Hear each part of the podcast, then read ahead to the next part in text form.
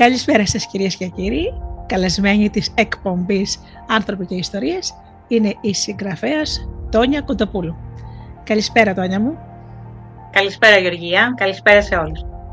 Λοιπόν, η Τόνια μας έγραψε ένα ωραίο τραγου... τραγούδι. Ωραία, είναι και τραγούδι, καλά το προλόγησα.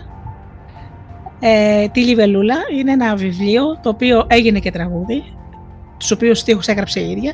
Η Λιβελούλα λοιπόν, αυτό το έντομο εμένα μου αρέσει στην αρχή που λες ότι κάποτε οι νεράιδες ε, αποφασίσαν να γίνουν λιβελούλες για να κρατήσουν τα φτερά τους. Λοιπόν, το βιβλίο δεν είναι ρομαντικό να πω στους ακροατές, παύλα θεατές του YouTube. Είναι μια περιπέτεια. Αλλά ναι. αφήνω σε σένα να μας πεις για το βιβλίο. Τη λιβελούλα σου. Λοιπόν, το βιβλίο είναι κυρίως μια περιπέτεια, αλλά έχει πάρα πολλά στοιχεία. Έχει και ρομαντικά στοιχεία, έχει και έρωτα, αγάπη, φιλία, έχει δράση, έχει μυστήριο, έχει και λίγο φαντασία. Νομίζω έχει μια γκάμα μεγάλη. Ναι, όντως. Ε, η έμπνευση για αυτό το βιβλίο είναι από το μύθο που προανέφερες, της λιβελουλας γιατί πάντα και εμένα αυτό το έντομο με εγωίτευε. Ναι. Έτσι, ε, τα διάφανα φτερά και το, ναι. και το σώμα το μακρόστενο που είχε διάφορα χρώματα υπάρχουν. Ε, πάντα με εγωίτευε, το θεωρούσα πολύ εκλεπτισμένο, πολύ έτσι ναι. γοητευτικό. Οπότε ναι. διάβασα κάποια στιγμή αυτό το μυθο και τον λάτρεψα και από εκεί ήρθε η έμπνευση όλου του, όλης της ιστορίας. Ναι. Ναι. Είναι τρεις φίλοι, υπάρχει και ένα φλερτάκι, ένας έρωτας, ε, ναι. γειτονόπουλα που μεγαλώσανε μαζί, ε, εννοείται πως αυτές τις περιπτώσεις ερωτεύονται, όπου υπάρχει μια μυστική σπηλιά εκεί, θα σταθώ λιγάκι η Τόνια, υπάρχει μια γοητεία στις μυστικές σπηλιές, σε όλους μας πιστεύω έτσι. Υπάρχει λοιπόν μια σπηλιά με μυστικά και κάπου την αρχίζει στην ιστορία ενώ οι δύο, αυτοί οι φίλοι έχουν ανακαλύψει τη σπηλιά μας πας και 101 χρόνια πίσω όπου υπάρχει ας το πούμε πώς θα το πω, μια μυστική οργάνωση μια μυστική οργάνωση ας το πούμε, ναι, ναι. όπου ο καθένας έχει ένα κωδικό όνομα, το λιοντάρι, το ποντίκι, ξέρω εγώ ναι. ε, και υπάρχει ένα μυστικό το οποίο αυτό μυστικό παραμένει στη σπηλιά και ύστερα από 100 χρόνια οι φίλοι μας το ανακαλύπτουν. Ακριβώς. Και άθελά τους ανακαλύπτουν, ενεργοποιούν μια προφητεία. Ακριβώς. Ε, ακριβώς, που ξεκίνησε από αυτή την μυστική ε, που θα μπορούσαμε να το πούμε και κατάρα. Για άλλους είναι κατάρα, για άλλους είναι μια προφητεία που θα φέρει καλά Ε, αυτοί οι φίλοι ε, που είναι τρία παιδιά που μεγαλώνουν μαζί στο πανέμορφο νησί Λιβελούλα. Η Λιβελούλα είναι ένα νησί, αλλά είναι και άλλα πράγματα. Είναι πολλά περισσότερα, τα οποία δεν θα τα αποκαλύψω. Ναι, ναι, Μπορώ ναι. να πω απλά ότι είναι ένα μαγευτικό Και αυτό οφείλεται στο μεγάλο πληθυσμό του εντόμου αυτού. Έτσι ξεκίνησε και πήρε το όνομά του. Ε, ωστόσο, αυτά τα παιδιά τους αρέσει πάρα πολύ από μικρά να ανακαλύπτουν πράγματα και Ναι. έχουν σαν όνειρό τους να γίνουν εξερευνητές, ε, όχι για να πλουτίσουν, αλλά για να μάθουν την ιστορία όπως τα ίδια Ωραία. λένε. Είναι Ναι, τα αγοράκια δηλαδή, όχι τα αγοράκια, τα κοριτσάκια, αλλά συνήθως τα αγοράκια το έχουν αυτό, να ξέρεις, να προσπαθούν να ανακαλύψουν, ξέρεις. Μας έχεις κάνει τους ήρωες πολύ ανθρώπινους, πολύ κοντινούς σε εμάς. Και πιστεύω ότι ο καθένας θα συνδεθεί με αυτά τα αγοράκια. Θα πει, α, για φαντάσου, κι εγώ στα, όταν ήμουν μικρός, Ναι. μ' άρεσε.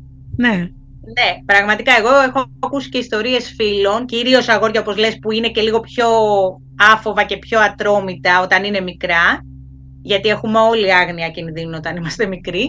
σαφώς. που πάμε, ε, θέλουμε να μπαίνουμε σε σπηλιές, να σκαρφαλώνουμε σε δέντρα, σε βράχους, δηλαδή έχουμε αυτή την, ε, το, την περιπέτεια στο αίμα μας, να ανακαλύψουμε πράγματα. Ναι. Οπότε αυτά τα τρία παιδιά αυτό κάνουν και στα 15 τους πια ανακαλύπτουν αυτό το μυστικό που, ε, που Υπάρχει στη προείπε. σπηλιά, ναι.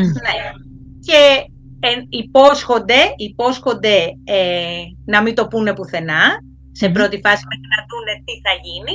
Οπότε βάζοντας το αίμα τους μέσα στα, σε αυτό, ενεργοποιούν αυτή την προφητεία και ξεκινάει τώρα η τρομερή περιπέτεια.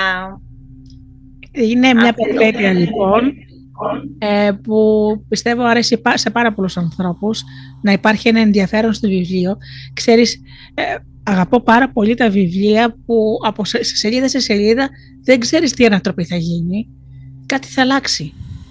Εγώ δηλαδή ε, στην αρχή με την μυστική οργάνωση συγκλονίστηκα. Λέω, κοίταξε, πω, και ξέρεις γύριζα τις σελίδες ανυπόμονα να δω ε, ποια θα ήταν η συνέχεια. Στο πιστόφυλλο λοιπόν ε, γράφει ο εκδοτικός οίκος, υδροπλάνο να το πούμε αυτό, ε, τρεις φίλοι και μία ανακάλυψη που θα τους οδηγήσει σε μια προφητεία αλλά και στον απόλυτο κίνδυνο. Μια μυστική οργάνωση που κρατάει χρόνια και αξιώματα που κληρονομούνται. Μια κοπέλα που διαθέτει ιδιαίτερα χαρίσματα. Ένας άντρας που δεν διστάζει μπροστά σε τίποτα, προκειμένου να αποκτήσει δύναμη και παγκόσμια εξουσία. Άνθρωποι πιόνια σε επέσχετε συμφωνίες, θύματα και θύτε, σε ένα κουβάρι αποκαλύψεων, καταστροφές, πόθη και έρωτες, αγάπη και μίσος, στο αέναο παιχνίδι της ζωής. Υπάρχει άρια λύτρωση ή δικαιοσύνη για τους ήρωες. Πώς συνθέονται όλα με το μύθο της Λιβελούλε. Οπότε το βιβλίο έχει όλα αυτά που λες, τις μυστικές συμφωνίες, θύματα και θύτες. Είναι κάτι της σύγχρονης εποχής θα μπορούσα να πω. Έτσι. Ναι. Που υπάρχει ένα παράδειγμα. Ένα παράδειγμα. διαστροφή που δυστυχώς, ναι. Υπάρχει ένα παράδειγμα αποκαλύψεων τα τελευταία χρόνια. Ε, εγώ πιστεύω το μου ότι πάντα υπήρχαν αυτά. Απλώς τώρα με το ίντερνετ γίνονται πιο εύκολα γνωστά σε όλους μας. Ισχύει, ναι, ισχύει. Ναι. Ε, θα μου πεις ε, ότι μας είπες ότι εμπνεύστηκες ε, από το μύθο της Ιβελούλας και βγήκε αυτό το υπέροχο. Ε, θα ήθελα να μας πεις και για το άλλα βιβλία, το Άραμα Βραχής που σε γνωρισα νομίζω είναι δύο χρόνια που ήμασταν μαζί στη Λέσχη Ανάγνωσης. Ναι, ναι, ναι. Το, είχαμε το, 19, το 19. Το 19 βγήκε το Άρωμα ναι. Βροχής. Το δεύτερο βιβλίο μου το άρωμα βροχής είναι επίσης μια περιπετεια ε, με ένα σκάνδαλο σε μια φαρμακευτική εταιρεία. Ναι. ε, ναι. ναι. Ε, είναι η πρωταγωνίστρια η Όλη, μια νεαρή επιστήμον, η οποία πιάνει δουλειά σε μια μεγάλη, τη μεγαλύτερη φαρμακευτική εταιρεία της χώρας. Όμως, ε, κάνοντας τις αναλύσεις της και αρχίζοντας ας πούμε να δουλεύει εκεί, αρχί, ανακαλύπτει κάποια πράγματα που δεν της αρέσουν. Ναι. Ε, υπάρχουν οι περίεργοι ιδιοκτήτες, ε, η, πρό, η πρόεδρος της εταιρείας που παίζει πολύ σημαντικό ρόλο. Ναι. Ε, υπάρχει ένας άντρας συνάδελφός της, ο οποίος όμως δεν ξέρουμε τι κρύβει. Γενικώ αυτό το βιβλίο κανείς δεν είναι ό,τι φαίνεται. Και υπάρχουν πολλά πράγματα που ανακαλύπτονται και εκεί. Υπάρχει επίσης ε, και ένα, και ένα κοινωνικό θέμα όπου στις φτωχές χώρες γίνονται πειράματα σε ανθρώπους από φαρμακευτικές εταιρείες. Και αυτό είναι ένα θέμα που ναι, έχει υποθεί πολλές ε, μέσα στο βιβλίο. Δυστυχώς. Ναι, ναι, ναι. Και επειδή έκανα κάποια έρευνα για να γράψω αυτά, αναφέρω την Ινδία. Ε, ωστόσο, φυσικά συνδέονται με τη μυθοπλασία σε αυτή την ιστορία. Η Όλη λοιπόν ξεκινάει μια δουλειά, περιχαρής, νεαρή επιστήμον με όλο το κέφι που έχει, αλλά μπλέκει σε μια περιπέτεια ε, πολύ επικίνδυνη και για αυτήν και για τους φίλους της. Χωρίς να το θέλει. Χωρίς να το θέλει, γιατί είναι, διακατέχεται από ηθικη Είναι ένας ειδικός άνθρωπος, γιατί ε, αυτό στην επιστήμη είναι πάρα πολύ σημαντικό ναι. Επειδή και εγώ είμαι χημικός, έχω τελειώσει χημικός, όταν πήρα το πτυχίο μου, οι καθηγητές εκεί μας είπαν προσέχτε πού θα χρησιμοποιήσετε την επιστήμη σας.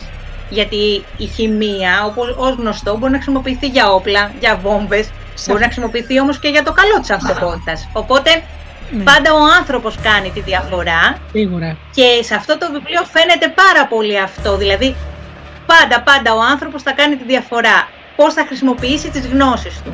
Ακριβώς. Η Όλη είναι ένας άνθρωπος καλός, με ηθική όπως είπαμε, από τους γονείς της και αυτό προσπαθεί να βρει τι έχει γίνει.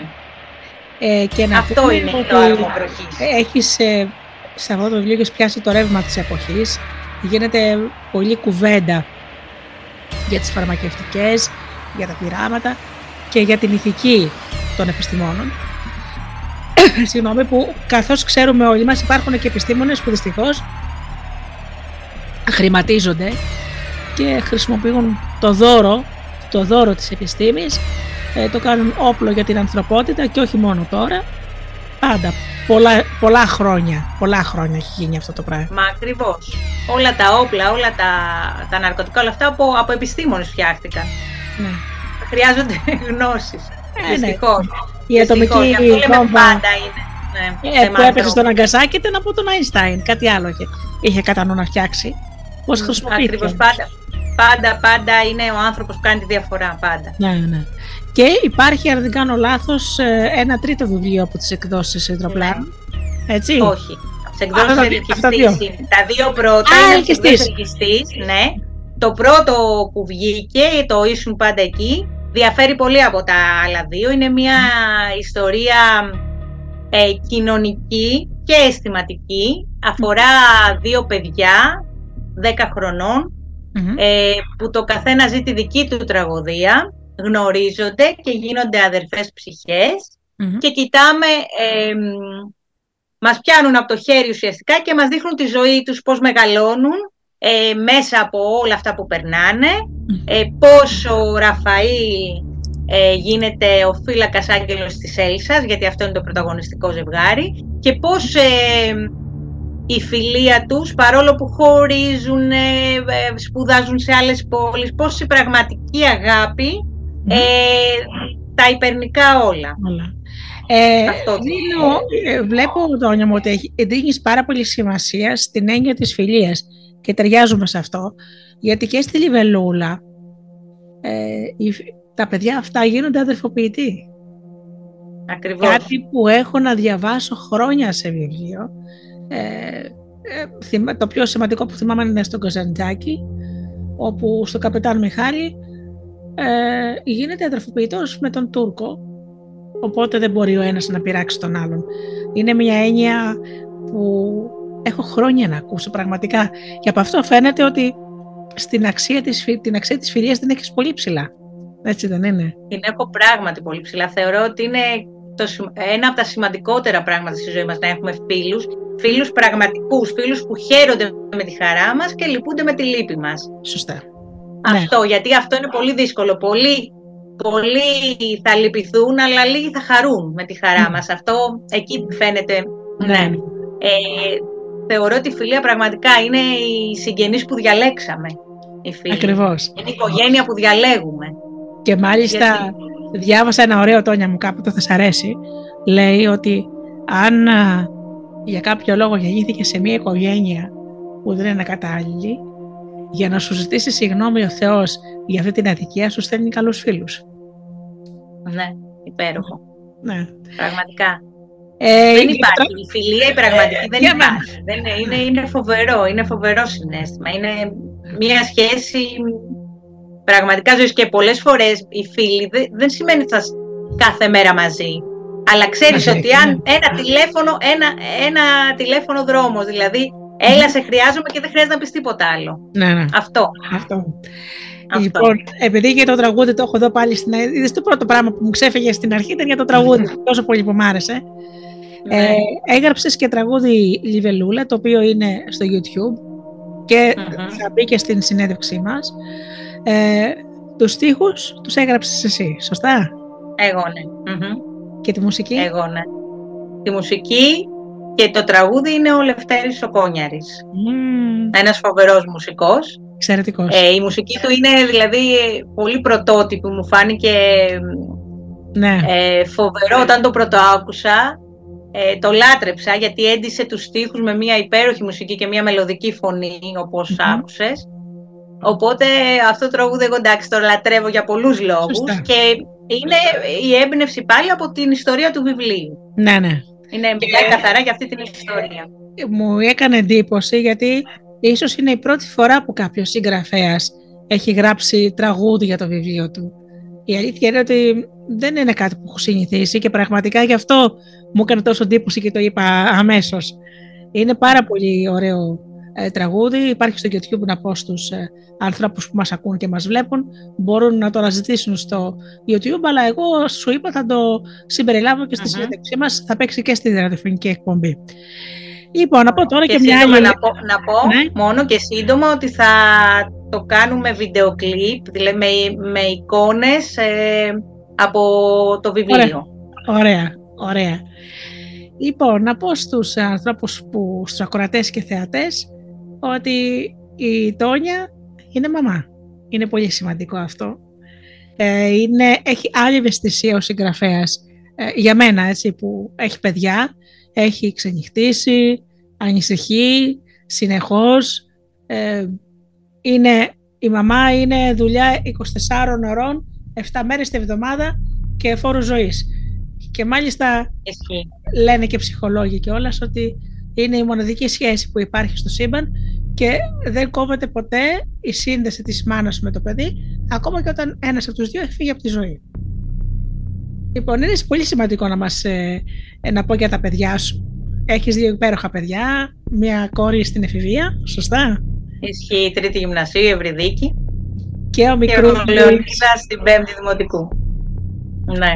Πώς αντιδράνε που η μαμά τους ε, γράφει βιβλία; Τι λένε; Τους αρέσει. Στην αρχή λίγο περίεργα γιατί ε, εντάξει, τους, ε, τους φάνηκε ας πούμε πρωτόγνωρο, δεν έχουν ας πούμε και κάποιο φίλο, λέγανε και το, του ρωτάνε οι φίλοι τους η μαμά σου γράφει και το καμαρώνουν τώρα. Ναι. η αλήθεια είναι το καμαρώνουν. Ναι, οι δασκάλοι τους λένε η μαμά σου είναι συγγραφέα και τους αρέσει, ναι, τους αρέσει. Τους λέω και εγώ τις ιστορίες, μαθαίνουν πρώτοι τους τίτλους, μαμά πες μας την ιστορία. Οπότε έχουμε και αυτή τη σύνδεση και θέλω να μαθαίνουν πρώτοι αυτά. Ναι. Οπότε, ναι. ναι. Ε, να υποθέσω ότι λέγατε και παραμύθια όταν ήταν μικρά. Ε, συνέχεια, εννοείται. Ναι, συνέχεια. είμαι, ξέρεις, αφηγήτρια, οπότε... Ε, και όχι μόνο λέγαμε, ναι. διαβάζαμε, φτιάχναμε και δικά μας. Α, μπράβο στο. Εγώ μαζί με τα παιδιά, δηλαδή ε, τους έφτιαχνα εγώ, συμπληρώνανε τις εικόνες, ε, συμπληρώνανε τις επόμενες σκηνές, το κάναμε και σαν παιχνίδι. Ε, υπά, δεν υπάρχει πιο δημιουργικό παιχνίδι για ένα παιδί και ξέρεις ναι, ότι ναι. Ε, τα παραμύθια, εγώ τουλάχιστον αφού με αφηγείτε, τα θεωρώ ε, κατάθεσης ψυχής. Είναι πολιτισμός, είναι ψυχή, η σύνδεσή μας με το θείο. Ε, τα παραμύθια είναι σε ένα πεδίο παγκόσμιο και γι' αυτό Τόνι μου ξέρεις οι παραμυθιακοί τύποι, σίγουρα θα το γνωρίσεις, ότι υπάρχουν παγκόσμια σε όλο τον κόσμο. Δηλαδή θα δεις το ίδιο παραμύθι με, μια μικρή παραλλαγή ε, στους Ενδιάνους, στους Ίνκας ας πούμε και ξαφνικά θα το συναντήσεις το ίδιο στην Κίνα. Μιλάμε τώρα για τους αιώνες που δεν υπήρχε ούτε ίντερνετ ούτε τηλέφωνο. Άρα σημαίνει ότι το τραγούδι ταξίδεψε όπως ας πούμε μια πεταλούδα. Έτσι. Πήγε ακριβώς, από, από μία ήπειρο στην άλλη. Μπράβο, είναι μαγικές οι ιστορίες. Οι ιστορίες είναι πάντα μαγικές. Γιατί ναι. πόσοι κάθονται να ακούσουν μια ιστορία, ένας παππούς με τα παιδάκια, ας πούμε, δεν μαγεύονται. Δηλαδή, είναι, ναι. έχει κάτι το μαγικό πάντα μια ιστορία και πόσο ναι. μάλλον τα παραμύθια. Οπότε, είναι, είναι. πώς θα ισορροπείς, Βρετόνια μου, παιδιά, στην εφηβεία, φροντιστήρια, σχολεία και να γράφεις; Και δηλαδή, δουλειά. Και, να δουλεύω. Γιατί η ε, αλήθεια είναι ότι είναι δύσκολο. Δεν βιοπορίζεσαι από την συγγραφή. Νομίζω η Ελλάδα είναι ο πιο, χάριστος, ε, ε, ο πιο χάριστος τόπος για τους συγγραφείς. Κανένας δεν βιοπορίζεται από τη συγγραφή. Όχι, το κάνω καθαρά επειδή μου αρέσει και με γεμίζει και χωρίς αυτό δεν μπορώ. Ε, η αλήθεια είναι ότι είναι πολύ δύσκολο να βρω χρόνο, αλλά θεωρώ ότι επειδή το αγαπάω πάρα πολύ, πάντα θα προσπαθήσω και θα βρω. Σίγουρα όχι όσο θα ήθελα, ε, θα ήθελα να γράφω ώρες κάθε μέρα, αλλά δεν γίνεται. Ε, αν, βρω, αν βρω και μισή ώρα να πω την αλήθεια, καλά είναι. Είναι δύσκολο, είναι δύσκολο. Τότε θα πω και σε σένα, ε, θα πω σε σένα ότι λέω σε όλους τους συγγραφείς, υπάρχει μια έννοια που λέγεται η χρυσή ώρα. Είναι η χρυσή ώρα την έχει κάθε άνθρωπος από εμά. Είναι αυτή που είμαστε στο peak της δημιουργικότητάς μας. Για κάθε άνθρωπο διαφέρει. Για άλλους είναι τα χαράματα, άλλου το μεσημέρι, άλλου το βράδυ. Δηλαδή, έχω ακούσει συγγραφέα, η κυρία που έχει ένα κοριτσάκι πολύ μικρό, ε, είναι στις 5 το πρωί. είναι η μόνη ώρα που η μικρή κοιμάται. Άλλος μου λέει, βάζω τα παιδιά και κοιμούνται και στις 11 ξεκινάω να γράφω το βράδυ. Αλλά και εκεινη την ώρα, ξέρεις, η χρυσή ώρα σημαίνει ότι είναι, το μυαλό σου αρχίζει και γεννάει. Είσαι στο full, δεν είσαι κουρασμένος. Δεν Αυτό το θέλω να πω. Εγώ 11 η ώρα το βράδυ δεν ξέρω πού να βάλω το κορμί μου την κούραση. να πω την αλήθεια. Ε, ε, και για μένα η καλύτερη ώρα για να γράψω είναι νωρίς το πρωί. Που έχω την απόλυτη ησυχία. Ναι. Δηλαδή τη Λιβελούλα έγραφα κάθε μέρα 6 ώρα. Ε, σηκωνόμουν μέχρι να ξυπνήσουν τα παιδιά. Κάθε μέρα και Σαββατοκύριακα πολύ για να την ε, γράψω. Έτσι. Η ιστορία έχει. Για να μπορείς, γιατί αν το αφήσεις, αν την αφήσεις την ιστορία, δηλαδή κάποιες φορές δεν προλαβαίνω. Έχω ε, πολύ φόρτο. Οπότε μετά πρέπει να τα ξαναπιάσω από την αρχή. Ναι. Για να μην γίνει λοιπόν αυτό που μου γινόταν στην αρχή συνέχεια, κάθε μέρα για να είσαι και μέσα στην ιστορία. Γράφεις και, και δεν ήθελα να το αφήσω. Γιατί φαίνεται ότι ο λόγος σου έχει ροή. Ε, δεν διακόπτεται κάπου. Δηλαδή η ιστορία κυλάει αβίαστα. Αυτό σημαίνει ότι ήσουν εκείνη την ώρα έγραφες μία μισή ώρα, δεν ξέρω πόσο έγραφες, ήσουν απολύτως συγκεντρωμένη και ξέρεις αυτό που ναι, λέω ναι. εγώ. Συνήθως οι ιστορίες γίνονται download, κατεβαίνουν εκείνη τη στιγμή και, και τις γράφεις. Ναι, Τώρα που ναι, κατεβαίνουν, δεν ξέρω. Ναι, η έμπνευση έρχεται από παντού.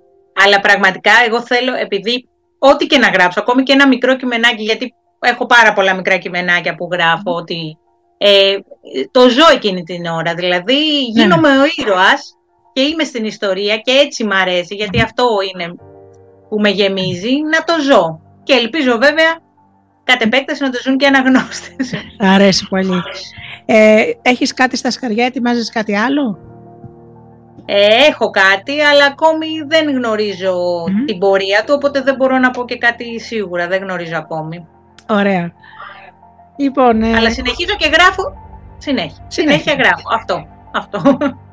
Όποτε έχω Γνωρίσαμε λοιπόν σήμερα και τον άνθρωπο Τόνια, γιατί ξέρεις πίσω από κάθε συγγραφέα, από κάθε επαγγελματία, κρύβεται ένας άνθρωπος. Και αυτό που μου αρέσει να λέω είναι ότι στην εποχή που ζούμε, όπου έχουμε κρίση αξιών μόνο και μόνο, όχι μόνο χρημάτων, ε, αυτό που αναζητάμε τελικά είναι άνθρωπος και όχι επαγγελματίες. Ε, δεν σου είχε κάνει εντύπωση να ψωνίζεις από ένα μαγαζί λόγω χάρη γιατί σου αρέσει αυτός που το έχει; Ε, Ακριβώς, βέβαια. Δεν μου τυχαίνει συνεχώς. Γενικώς, εγώ, εγώ έχω ένα ε, θέμα. Γενικώς, μαγεύομαι με τις ε, με τις σχέσεις των ανθρώπων. Ναι, και εγώ. Ναι. Μαγεύομαι. Δηλαδή, πραγματικά, με μπορεί με έναν άνθρωπο να δεθεί μέσα στο δεκάλεπτο και με έναν κάποιον άλλο να το γνωρίζεις χρόνια και να μην έχεις αυτή τη σύνδεση. Ε, Γενικώ θεωρώ τις ανθρώπινες σχέσεις ε, κάτι φοβερό. Και πάντα τις ε, παρακολουθώ και πάντα μου αρέσει. Και γι' αυτό μου αρέσει και στα βιβλία μου, στα κείμενά μου να τις, ε, έτσι, να δίνω την αξία που πρέπει. Πολύ ωραία. Με μαγεύει αυτό, με μαγεύει αυτό στον άνθρωπο. Ναι, γι' αυτό και εγώ σε κάθε στη γειτονιά μου έχω τον άνθρωπο που αγοράζω τα απορικά μου, το βιβλιοπόλημα εννοείται, αλίμονο πια, έτσι. Ε, ναι. Σίγουρα ε, θα είναι κάπως πιο φτηνό, να το πούμε έτσι, ένα βιβλίο σε μια μεγάλη αλυσίδα, το παραδέχομαι, αλλά αυτά τα 3-4 ευρώ που ίσως γλιτώσεις κερδίζεις από έναν άνθρωπο το χαμόγελο. Εγώ στην εποχή αυτή, το, το, το, καιρό το δύσκολο της, ε, που ήμασταν κλεισμένοι, ο βιβλιοπόλης που μου έφερε τα βιβλία στο σπίτι. Δεν ήταν υποχρεωμένος να το κάνει ο άνθρωπος. Είναι οι διαπροσωπικές σχέσεις που, έχουν, που κάνουν τη διαφορά και ίσως. Τον έπαιρνα τηλέφωνο και πριν κλείσει και μάλιστα μια μέρα είχε έρθει με την κορούλα του κιόλας, 6 χρονών, ε, για να μου φέρει το βιβλίο. Δηλαδή θέλω να πω ότι τα 15 ίσως ευρώ που ίσως του έδαινα, τα 15, τα 30 αν θες, μπορεί να μην περιελάμβαναν μέσα και να μου το φέρει στο σπίτι, αλλά αυτός θεωρούσε ότι θέλει να έχει με τον πελάτη του μια επαφή. Και γι' αυτό τιμώ αυτές τις σχέσεις, έτσι, πάντα. Και να σου πω και κάτι, δεν σου κάνει και καλύτερη δουλειά. Δεν χάνεις τόσο ωραία πράγματα. Δεν χάνεις τόσο σπουδαία πράγματα. Και όπου πολλά κερδίζεις, παρά χάνει. Άλλωστε, δεν είναι, η αξία του χρήματος δεν είναι μπροστά στις σχέσεις. Τίποτα. Ναι, σωστά. Λοιπόν, Τόνια μου, ε, επειδή γνωρίζω ότι είσαι μαμά και έχεις να υποχρεώσεις αυτή τη στιγμή που τρέχουν, θα ήθελα να μοιραστείς ε, μία φράση, κάτι ας πούμε σαν επιμήθειο στην συνέντευξή μας, αυτό που ο κάθε άνθρωπος που θα σε δει και θα σε ακούσει θα πάρει μαζί του από την Τόνια Κοντοπούλου. τι θα ήθελες να επικοινωνήσεις με τον κόσμο; Ίσως μια φράση, δύο φράσεις, ξέρεις. Είναι μια φράση που μου αρέσει πάρα πολύ από τον Φόρ που λέει ότι είτε πιστεύεις ότι μπορείς είτε ότι δεν μπορείς, έχεις δίκιο. Ακολουθήστε τα όνειρά σας. Αυτό έχω να πω. Ναι. Ε, αυτό λέω στα παιδιά μου και αυτό λέω και σε μένα γιατί εγώ το ακολουθώ το όνειρό μου. Μην παρετήσετε, μην απογοητεύεστε και να... αυτό, ακολουθήστε τα όνειρά σας. Η ζωή είναι πολύ μικρή για οτιδήποτε άλλο. Σωστά. Και μου αρέσει και εμένα, έχω διαβάσει για αυτόν τον χαρισματικό επιχειρηματία. Φαντάζομαι αυτόν εννοείς, έτσι δεν είναι; Αυτόν εννοώ, ναι, ναι, ναι. Και μάλιστα Αυτή η φοβερή φράση μου έχει ε, σε ένα σεμινάριο την είχα ακούσει, έχω κάνει πολλά σεμινάρια αυτοανάπτυξη. Σε ένα από αυτά λοιπόν ο συγγετής μας είπε υπάρχει ένας μηχανισμός μέσα στο κάθε ανθρώπινο εγκέφαλο που λέγεται μάλιστα κύριε, μάλιστα κυρία. Δηλαδή λες ας πούμε, ξέρεις κάτι αδύνατο να το καταφέρω. Μάλιστα κυρία μου, συμφωνεί. Ή θα το καταφέρω όπως και να έχει. Μάλιστα κυρία μου. Δηλαδή, εσύ το κανονίζεις. Αυτό ακριβώς. Τα όρια σου Πρέπει πρώτα να το πιστέψει. Πρέπει πρώτα να το πιστέψεις. Αν το πιστέψεις. Και γι' αυτό χαίρομαι του ανθρώπου που ας το πούμε σε κάποια προχωρημένη ηλικία, γιατί τα όνειρα δεν έχουν ηλικία. Ξαφνικά το βλέπεις να. Να, όπως ο Χάλεπάς, ε, ξέρεις ότι η τραγική του ιστορία έπασχε από μια βαριά ψυχιατρική νόσο, είχε μια πολύ σκληρή μητέρα με το που πέθανε η μητέρα του την ίδια μέρα δεν ακολουθεί την κηδεία, κλείνεται στο υπόγειο και αρχίζει και δημιουργεί. Δηλαδή, αν δεν υπήρχαν, λέγανε ότι αν δεν υπήρχε αυτό το κενό που σταμάτησε στο μυαλό του αυτά τα 40 χρόνια από τότε που έφτιαξε την κοιμωμένη του Χαλεπά που είναι στο πρώτο νεκροταφείο, μέχρι σε 40 χρόνια μετά που άρχισε μια δεύτερη δημιουργική περίοδο, λέει φαντάσου τι θα έφτιαχνε αυτός ο άνθρωπος αν δεν ήταν για κάποιο χρονικό διάστημα αυτό ο, ο τρελός του χωριού. Έτσι. Ναι, ναι, ναι. Ξαφνικά, μετά τα 60, άρχισε η δεύτερη δημιουργικότητα. Ίσως όμως είναι και η κατάλληλη στιγμή στη ναι. ζωή σου που έρχεται αυτό το κλικ και ξεκινάς. Ποτέ δεν ξέρεις, ναι. ναι. Μπορεί Πολύ να είναι και αυτό. Ελπίζουμε να μας, ε, να μας χαρίσεις και άλλο βιβλίο, δηλαδή οι εκπομπές σε περιμένουν. Μόλις Ελπίζω λοιπόν, και εγώ. φτιάξεις και το άλλο, Αλήθεια, να ρωτήσω κάτι άλλο που το έχω έτσι περίεργη, επειδή είσαι πολύ δοτικός άνθρωπος. Έχεις πειραματιστεί στο να φτιάξεις κάποιο παιδικό βιβλίο, κάποιο παραμύθι, να το εκδώσεις ενώ όχι αυτό που έπαιζες με τα, με τα παιδιά. Ναι. Να σου πω την αλήθεια, μου το έχουν πει πολύ αυτό. Δεν ξέρω γιατί. Ότι θέλω να. Ε, δεν, ε, δεν έχω φτιάξει παραμύθι. Έχω φτιάξει, αλλά δεν το έχω σε διαδικασία να το εκδώσω ακόμη. Ναι, ναι. Ακόμα. Ε, ωστόσο, θεωρώ και τη Λιβελούλα ένα παραμύθι για μεγάλους. Ναι. Ε, Γενικώς, εντάξει, τα λατρεύω τα παραμύθια. Ε, θα ήθελα όμως κάποια στιγμή να το κάνω. Έχω κάποιες ιδέες. Στο εύχομαι, στο εύχομαι. Γιατί μου λες τώρα, φτιάχνατε παραμύθια με τα παιδιά. Φαντάσου τώρα, όλο αυτό το υλικό, ας πούμε, αν το έχεις κρατήσει κάπου, να φτιάχνεις περίεργες ναι. ιστορίες ε, ναι, της ναι. Παρέ, ε, παρεούλας της μαμάς εδώ. Έχουμε και μερικά, ναι. ε, μερικές σημειώσεις, αλλά έχουν και τα έχω στο μυαλό μου. Με αυτού τους δράκους ειδικά έχουμε πάρα πολλά. Ο δράκος είναι δράκους, ξέρεις. Στα παραμύθια υπάρχει ναι. Δεν είναι τόσο απλά τα πράγματα όσο κάποιοι νομίζουν. Oh, ναι, ναι, ακριβώς. Βασιλόπουλο που σε παίρνει πάνω στο άλογο, ούτε Βασιλοπούλα. Αυτά είναι όλα ε, συμβολισμοί. Εμείς κάναμε τα δρακα... δρακάκια ναι. Κάναμε δρακάκια μικρά με τα ονόματα των παιδιών και με τις περιπέτειες. ναι. Ωραία. Αυτό το κάναμε συχνά. Λοιπόν, Τόνια, μου θέλω να σε ευχαριστήσω θερμά για αυτή την ωραία συνέντευξη. Ε, και εγώ πάρα πολύ. Θα, θα, σου πω πότε θα ε, βγει στον αέρα και στο YouTube και το ωραίο τραγούδι θα το, αναλα... θα το αναλάβω. Δηλαδή, θέλω να, μετα... να το μεταδώσω γιατί είναι τόσο ωραίο και τόσο τρυφερό που πιστεύω σε κάτι πάρα πολύ. Που, που έχει ευαισθησία στην ψυχή του, αυτό που λέω εγώ η παιδική ψυχή, ε, θα του αρέσει πολύ. Ναι. Ευχαριστώ πάρα πολύ για όλα Γεωργία μου. Σε εύχομαι καλή συνέχεια σε όλα αυτά τα όμορφα που κάνεις. Ευχαριστώ πολύ. Έγινε. Και θα τα πούμε σύντομα. Καλό σου βράδυ. Καλό βράδυ.